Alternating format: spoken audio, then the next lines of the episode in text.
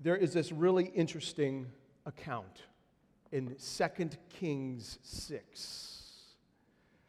The king of Assyria is seeking to attack Israel. And so he surrounded himself with a war council, and they make decisions of when and where to attack Israel. But what the king of Assyria didn't know is that God was supplying the information to the prophet Elijah, and Elijah would tell the king of Israel where he was going to attack. And so the king of Israel always had a defense ready. And so the king of Syria brings his war council together and he says, Hey, which one of you is the traitor? What's going on here? And his war council says to him, It's, it's the prophet Elijah. He's, he's letting the king of Israel know everything you're doing. And so the king of Syria says, Well, go get him. Where is he? He's in the city of Dothan. Go get him. And so the king of Syria sends an army down to Dothan, where Elijah is residing with his servant. And that evening, they surround the city. The next morning, they wake up. Elijah's servant walks out, and he is dismayed because the city of Dothan is surrounded by chariots and horses of the Syrian Empire. And do you know what Elijah says to him? He says, Don't be afraid. Don't freak out. There are more numbered with us than with them.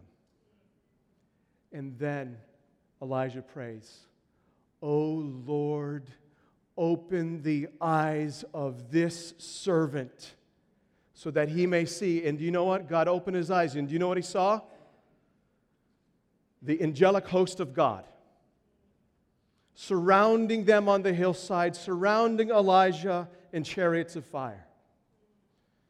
And then Elijah prayed and they were delivered. The reason why I bring this account up is this. We're at the front step of Ephesians 6, this section on spiritual battle.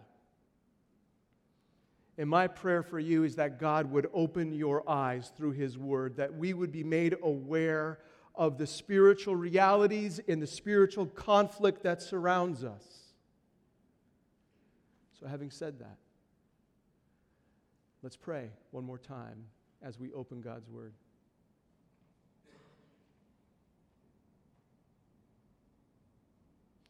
Oh Lord, please open our eyes that we may see that we are in the midst of a spiritual war and we are fighting forces that are greater than us, but not so for you, Lord Jesus. Oh God, strengthen us this morning with your mighty strength that we may stand firm and having done all, stand firm. In Jesus' name, amen. Amen. Ephesians chapter 6 I'm going to read through Ephesians chapter 6, just a few verses here, 10 through 13. Would you please read along with me if you can? Otherwise, hear God's word. Finally, be strong in the Lord and in the strength of his might.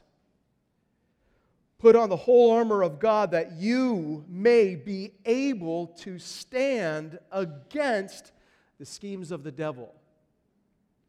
For we do not wrestle against flesh and blood, but against the rulers, against the authorities, against the cosmic powers of this present darkness, against the spiritual forces of evil in the heavenly places. Therefore, take up the whole armor of God that you may be able to withstand in the evil day, and having done all, to stand firm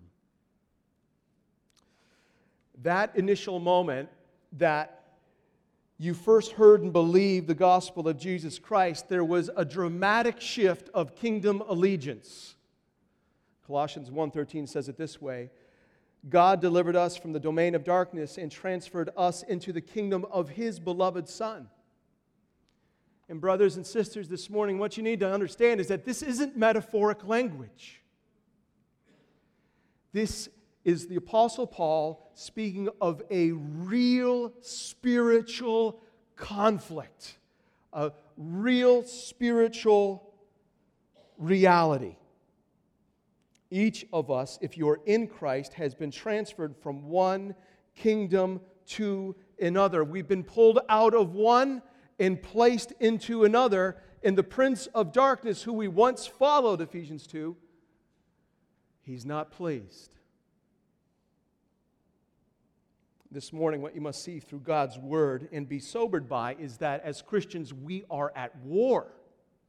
There is a battle raging, there's a conflict happening, and we're in the midst of it. We are under imminent threat of spiritual attack by forces greater than us, but not greater than our God. In fact, what we're going to see here is that God has provided spiritual enablement, strength for us that we may stand firm against our enemy, or as 1 Peter says, to resist him. For the next four Sundays, we're going to learn about spiritual warfare from this section in Ephesians chapter 6. And this morning, I want you to think of it as a battle briefing. Next Sunday, we're going to analyze the biblical recon on our enemy. On the 17th, it's to the armory we go. We're just going to walk through the spiritual armor. We'll take stock of the essential, vital equipment God has provided each of us, has issued each of us, so that we understand what it is, how it works, and how we put it in play. We're just not to strap it on to look good, we're strapping it on to war. And then finally, on the 24th, we're going to see the vital role of prayer in this spiritual battle to advance the mission our King has called us to, to make known his great name among the nations. We're at war. And we fight against an unseen, powerful, indeterminate enemy. So, this morning, for the remainder of our time, we got a battle briefing. And we're going to walk through Ephesians 6 10 through 13. And, and there's a real clear logic of the Apostle Paul here. And so we're going to look at what we need to do, be strengthened. We're going to look at how we are to do that, put on the armor. And then we're going to look at why we must do this. We've got an enemy. And then the so what? Stand firm. It actually will follow Paul's logic in this passage. But this morning, my prayer has, for you has been is to realize that we are in fact at war. So, point number one what we are told we must do. If you look at Ephesians 6:10, we see it. Finally, be strong in the Lord and in the strength of his might. What we're being told to here, commanded to do, is to be strengthened by God. Be strong in the Lord and in the strength of his might. So, right out of the gate, we got to realize that it's only by God's strength that we will be able to stand against our enemy. In other words, we will be unable to stand against the spiritual forces of darkness in our own strength. In and of ourselves, we are outgunned by the devil. Which leads me to something glorious. Do you realize what kind of strength Paul has in mind here? That phrase, the strength of his might, you see that? Be strong in the Lord and in the strength of his might. This isn't the first time that phrase has showed up in the book of Ephesians. If you flip back to Ephesians chapter 1, verse 19. Now, just to jog your memories a little bit. Paul has been praying for the Ephesians that God would open the eyes of their heart, that they would realize some glorious truths that are true of them in Christ Jesus. And he says in 19, and he prays that they would understand what is the immeasurable greatness of his power towards us who believe. And here's the phrase according to the working of his great might. You could translate it the strength of his might. It's the same words. Do you know what it's in reference to? God's great, immeasurable strength that he put on display when he raised Jesus Christ from the dead, seated him in heaven, and then put all things under his feet. That's the strength. That's the power he's talking about here. It's not some kind of vague power, but a real power. It's a power that has rendered the devil and his demons of no authority, he's disarmed them. This power is of immeasurable greatness, and it's exercised for our good in the putting of all things under the feet of Christ. So, what you need to see here is that we are to be strengthened by the same power that has dominated the spiritual forces of evil. God has already subjugated our foe. Our strength is from the Lord, not ourselves. We must be constantly strengthened by His power that has already been put on display through His cross and resurrection. So that's the power. That's where we find our strength. That's some awesome power, isn't it? Now the question becomes how? How do we appropriate that kind of power? how does that power get to us in such a way that we are to be enabled by it? Well, we're told here in verse 11, we read this Put on the whole armor of God, that you may be able to stand. Here's God's strength and the way that we bring it to bear in our own lives is by putting on the armor. And in two weeks, we're going to get a close look at the armor. But here's what I want you to see this morning the source of the armor is God Himself. Notice verse 11 put on the whole armor of God. And then look at verse 13. Therefore, take up the whole armor of God.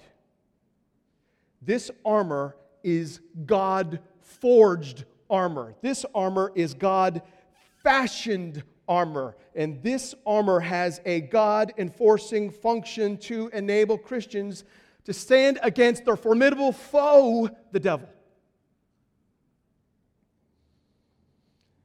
God uses means. And the way that we are strengthened with the Lord's strength is by strapping on this armor. God's strength for us. Which leads me to the next point. The intended effect of this armor is to strengthen us. God is the source of this armor, and He gives it to us in order to resource us for the battle at hand. This armor of God amazingly strengthened saints with the power that raised Christ from the dead, the power that's already subjugated our foes. So, with this armor on, a Christian poses a kind of a threat to the spiritual forces of evil, which means this if you don't have the armor on, you are rendered powerless and vulnerable to a desperate, dangerous, and determined enemy, the devil. So, up until this point, we've looked at the what. We are to be strengthened in the Lord with the strength of his might. And then we're just been told how. We're strengthened by putting on the whole armor of God. And We'll come back to that in a couple weeks. But I want you to see why we are told why we need God's strengthening armor to stand firm against the schemes of the devil.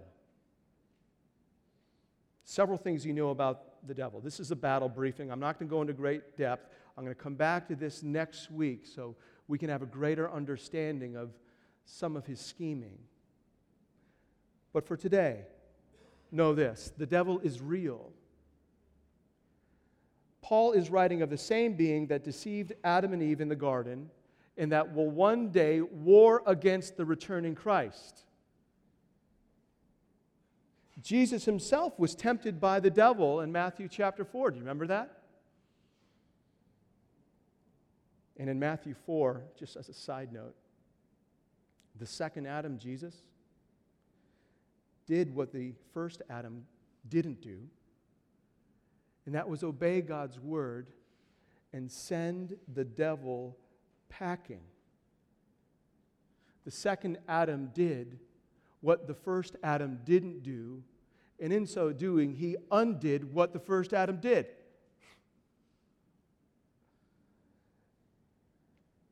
For us. So the devil is real, the devil opposes God. Look at verses 11 and 12.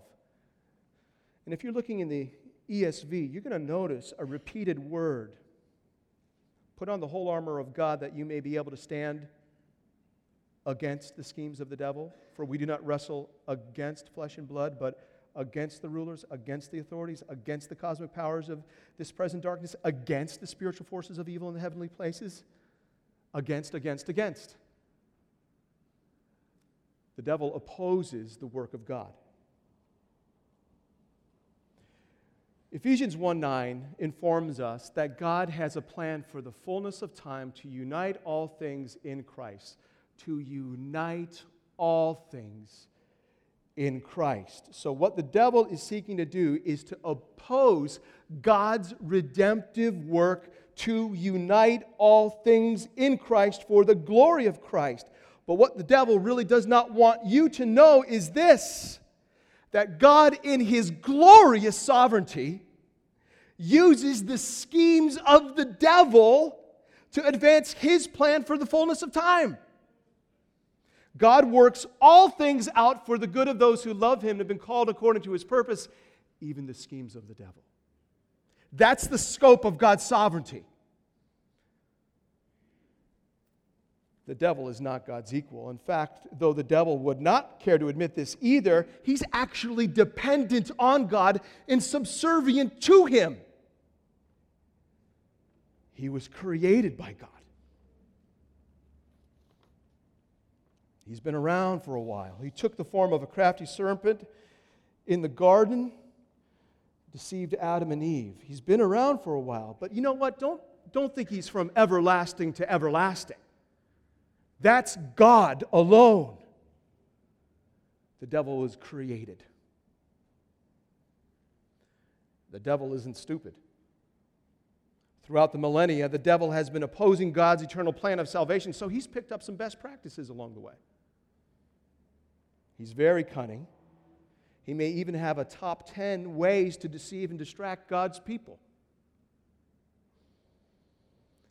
The devil is cunning, but he's not omniscient. Only our God knows all. The devil's organized. You can see that played out in 612, where we do not wrestle against flesh and blood, but against the rulers, against the authorities, against the cosmic powers over this present darkness, against the spiritual forces of evil. He's talking about the demonic host. He doesn't go into explaining how they're organized, that just that there are a lot of them with seemingly different titles. The devil may be organized, but he's not omnipresent. Only God is omnipresent, our God. And our God has promised to be with us always, strengthening us. The devil is powerful. Ephesians 6:12 for we do not wrestle against flesh and blood. Our fight isn't mano a mano. We're not fighting the same kinds of people as we would ourselves. Our fight is against something in the spiritual places in the heavenlies. Against rulers, against authorities, against cosmic powers, spiritual forces. We may be outgunned, but our God is not. His power prevails against the cosmic powers over this present darkness. Remember Ephesians 1:22. He has already set all things under the feet of Christ. So the devil is more powerful than any of us, but he's not more powerful than our God. The cross of Christ, this is Colossians 2:15, has disarmed the rulers and authorities and put them to open shame by triumphing over them. The power of the death and resurrection of Jesus Christ has triumphed over the devil. Christ's cross defeated sin, defeated death, and has defeated the devil. So the devil's already been defeated. He knows it. So for those of us in Christ, because we've been moved from one kingdom to another, the devil has absolutely no authority over us. Ephesians 2 6, Paul is very explicit. We have been seated with Christ in the heavenly places, far above these authorities. Do you remember when the United States invaded Iraq and toppled Saddam Hussein? Remember that? We established, the, the United States established a stable government there. But there was a time when Saddam Hussein, though toppled, was on the run. He was alive and he was exerting influence. That's where we're living right now. The cross has toppled the devil, but he is present and exerting influence. He's been defeated. He's been defeated by our King, Christ. The devil's doom has been determined. Would you look at back at Revelation? You, you got to see this in your Bible. Because our enemy knows this is in our Bible too. Revelation chapter 20, verse 10. Christ comes back, he cleans house. So here's something to bank on that we were singing of just moments ago. Thank you, Martin Luther. Revelation 20, verse 19. Excuse me, 10, 20, verse 10. And the devil who had deceived them was thrown into the lake of fire and sulfur where the beast and the false prophet were, and they will be tormented day and night forever and ever. His doom is sure.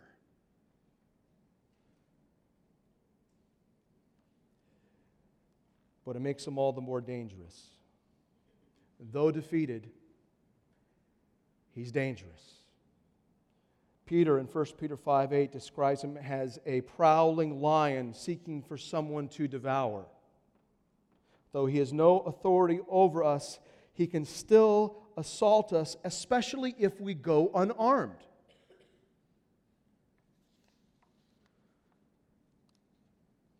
He is determined. He's determined to wreak havoc on anyone, but especially the saints of God, those of us who've been transferred from the kingdom of darkness, following the prince of the power of the air, transferred into the kingdom of the beloved Son. It's safe to say he hates us.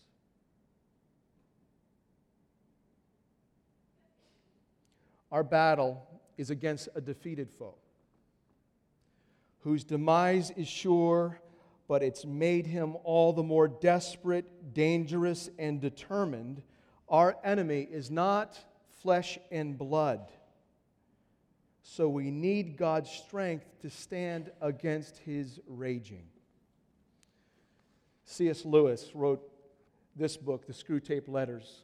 If you haven't read this, read it. But in the preface, he writes this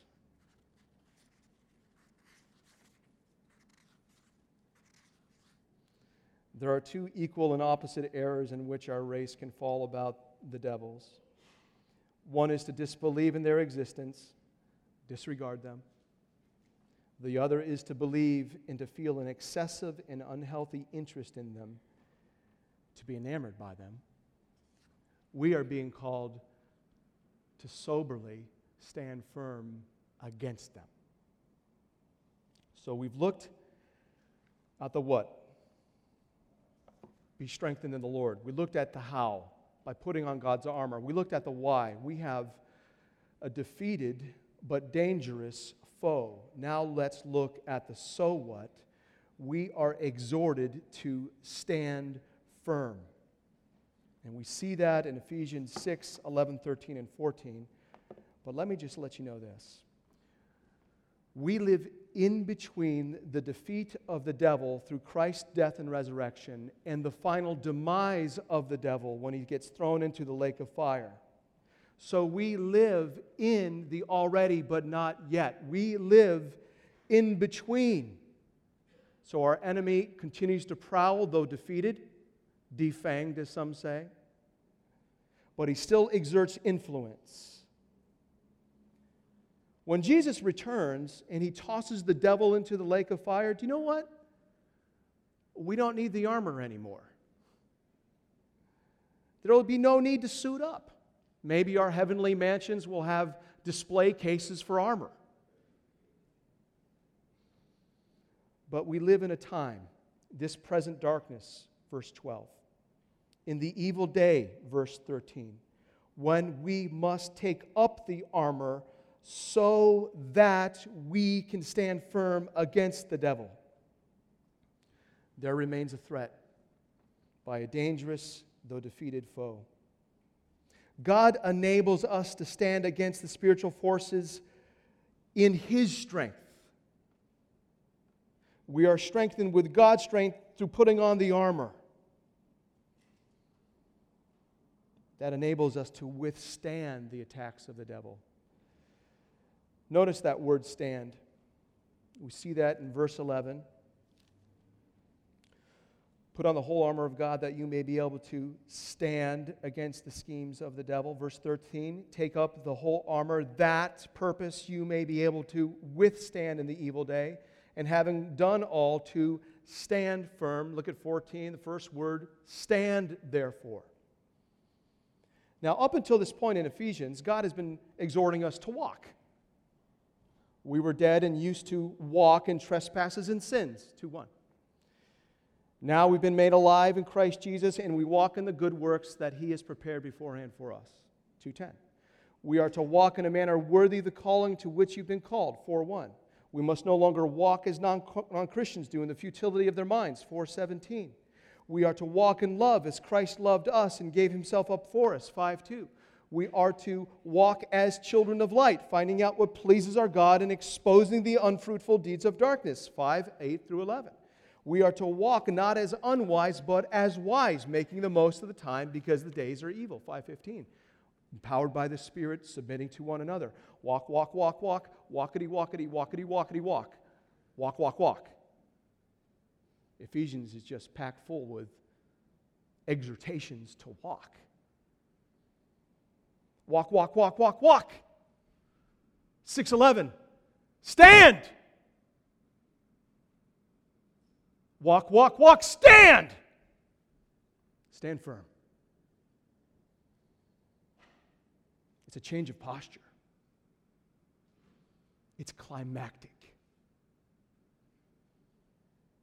There's a reason why Paul is closing the letter on this note. In the midst of all these glorious calls to holiness, to walk as Christ would have us, to walk in the ways of Christ, Paul sobers us up by exhorting us to stand firm against the devil. Up until this point, walk like Christ. Now we are to stand in the strength he provides. This fight is close quarter combat. That word wrestle in verse 12, for we do not wrestle, that's literally to lock somebody up. Mm. Close quarter combat. It's exerting an effort, it's being close proximity to things. And we are called here to persevere by God's strength having done all to stand firm. And so here's where he wraps it up. You need to be strengthened, put on the armor. We've got a really strong foe. So put on the armor and stand firm. Fight, wrestle, resist him with the strength that God has provided for you until Jesus comes back and tosses him into the lake.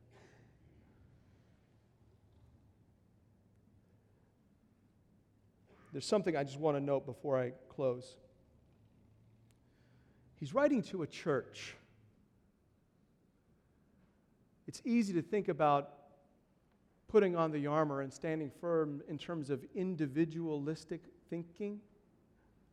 But he's writing to a church. We are to stand firm together against the schemes of the devil. Each of us is to suit up daily with the empowering armor of God so that we can stand together united against the schemes of the devil. Imagine, look around. We got everybody wearing their civvies, dressed for the day. Now imagine all of us clad in the armor of God, singing God's praises from the depths of our heart in the midst of a raging battle. We're to do this together. What? Be strong in the Lord. How? Put on the armor. Why? Our enemy is real and powerful, defeated yet dangerous. So, we must stand firm together against our enemy. One point of application. When the U.S. was drawn into World War II, the U.S. industry was dramatically transformed in a really short amount of time. It went from peacetime to wartime really quick. So, auto plants became tank plants. Manufacturers of blue denim started producing green camo outfits. Luxury liners became troop transports. The war united our country. It's a testament to those who've gone before us, both our citizens and our leaders. Real war has a real effect. Real war really transforms a people's thinking and way of living. And so, in light of the real spiritual battle that we are in right now, do you have a wartime mentality? Are you thinking battle? Are you thinking skirmish? Are you thinking and are you living? Are you taking up the armor in light of the spiritual fight at hand? We will unpack this in the next few weeks. But I just wanted to ask is it in your mind? Let's pray. O Lord, open our eyes that we may think and live empowered with your strength against the spiritual forces of this present darkness. God, would you keep us from disregarding the spiritual realities and keep us from becoming enamored with them? God, would you help us to be sober and to stand firm with the strength you provide? In Jesus' name, amen.